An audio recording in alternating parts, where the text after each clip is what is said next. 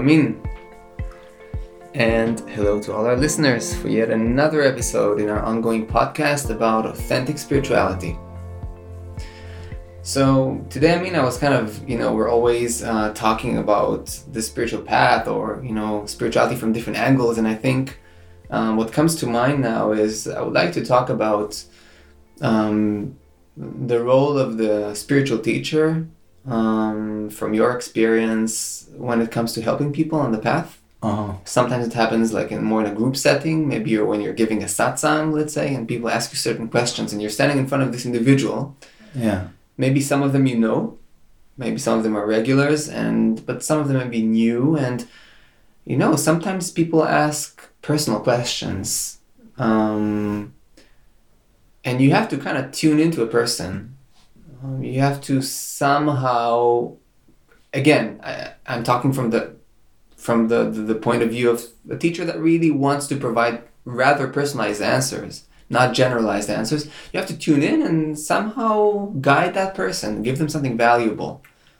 Um, so I just want to hear your take on, you know, how that happens for you. What's your kind of experience with that? You know, meeting people, assisting them.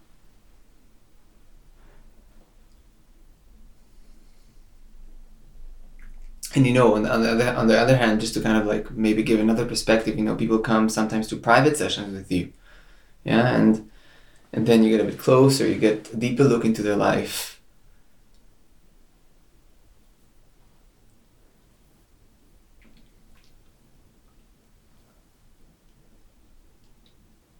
Yeah, when somebody, i mean, the, the, the root of all suffering is a disconnection from from um, the true essence. Yeah. Because in life we can we have um, always issues, always so-called problems, but they somehow people that come they don't uh, find any peace, any any uh, center within the problem. I mean, if you ask me about my life, I mean, I can give you right there a whole list of all kinds of things that I could be irritated by. I could call them problems. But what is the difference between me and these people?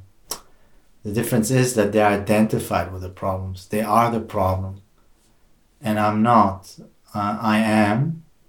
I got an I amness that is beyond the problem. So therefore, uh, problem is just an object on the periphery. And um, I can uh, deal with it in a much uh, in a in a way that uh, I don't get identified with. That it doesn't uh, doesn't really touch me.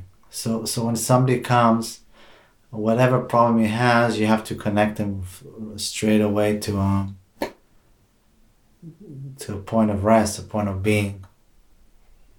And this you can do by leading him, by speaking to him or med- or through meditation or through your energy you know your your transmission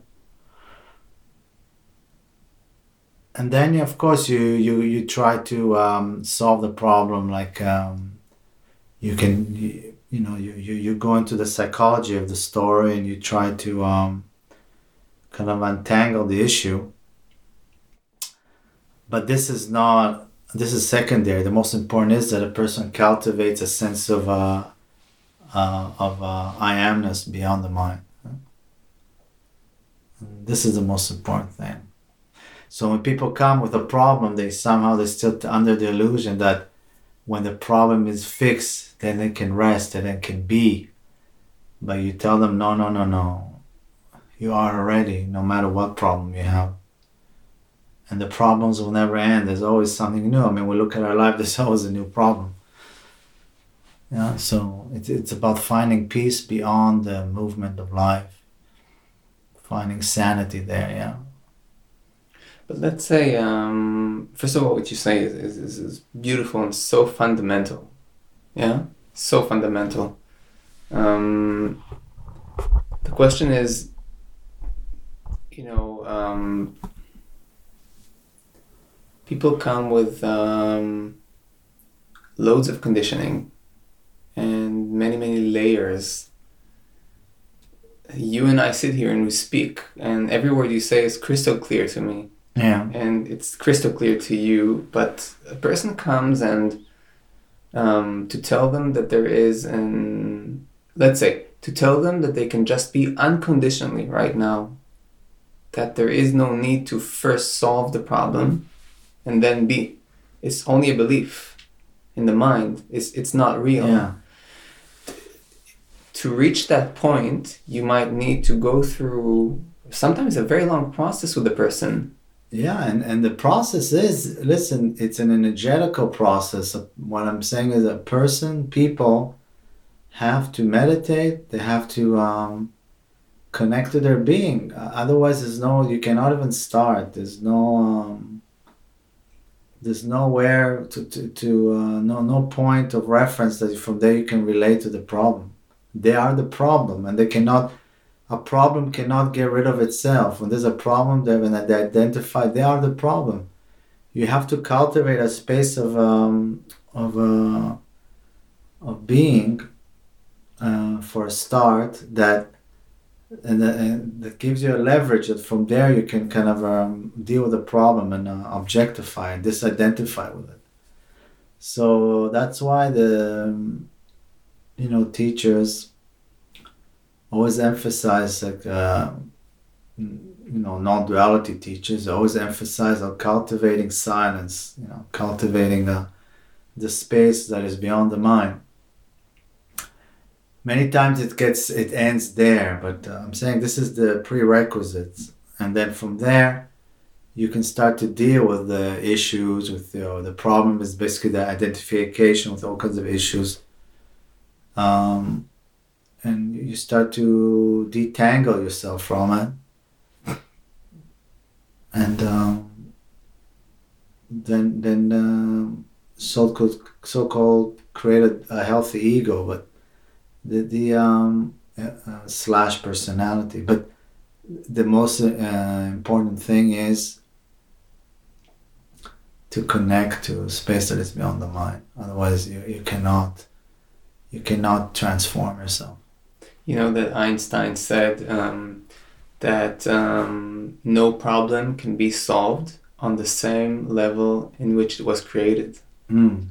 Very beautiful kind of observation. yeah, yeah, yeah. for So it's like what you're saying is like that one has to, as as as, as a as a rule of thumb, like it's just a must. One has to introduce a new dimension of being that is yeah, you have beyond. to connect, and you have that's you have to introduce a new dimension, right? Well, that's what freedom is all about. Yeah, a new dimension, and this new dimension. I mean, it's it sounds like big words what we're talking here, like a new dimension, some Right, right, out of a sci-fi movie. But right. I mean, you can really see that uh, you you can start connecting to it straight away. I mean, you you can sense that when you go to sometimes a yoga class or meditation class.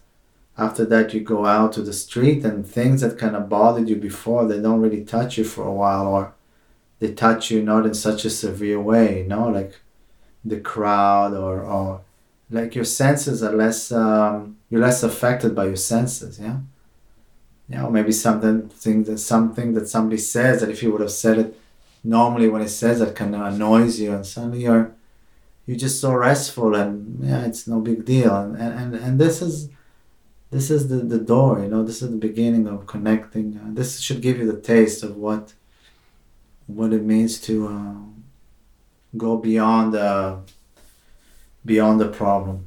Yeah the, the Mm. the meditation class yoga class already connects you to, to being. So your, your true self is not as um is not so far as you think yeah Is not so other. Yeah. Uh, we always think it's something other, yeah something else, yeah something uh something special something like- foreign to us. our ego likes to make it we like to make a big deal out of it as if something special something that is out there and, uh, in the stars with the fairies and uh, but no no it's very it's very natural it's it's it's it's, it's very close to us Everybody has experienced the true self. Everybody, in one way or the other yeah without simply um, registering it as that.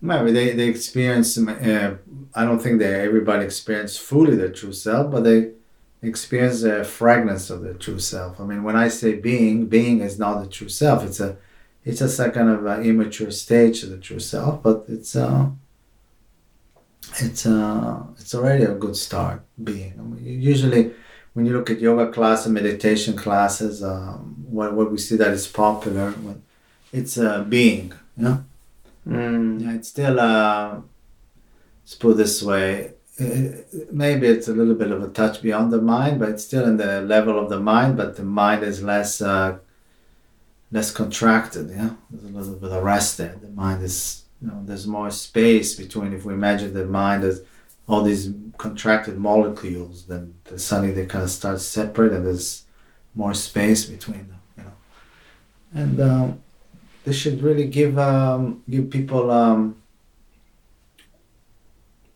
yeah, give them a, a courage to um, to keep on going. These they should really value these beautiful moments of spaciousness and uh, silence. And when you meet a person, are you able to, over time, kind of read their more personalized needs? You know, their unique structure, perhaps their uh, specific karmic tendencies, you know, and I need um, let's put this way: when somebody's reading, uh, sitting, coming, sits in front of me, I can read them pretty well. But if I could walk with them on the street for five minutes, I could read them completely. I mean, um, just to see how it interacts with life. Yeah. Yeah, you you you learn to read people. and how would you how does it then affect your um your guidance?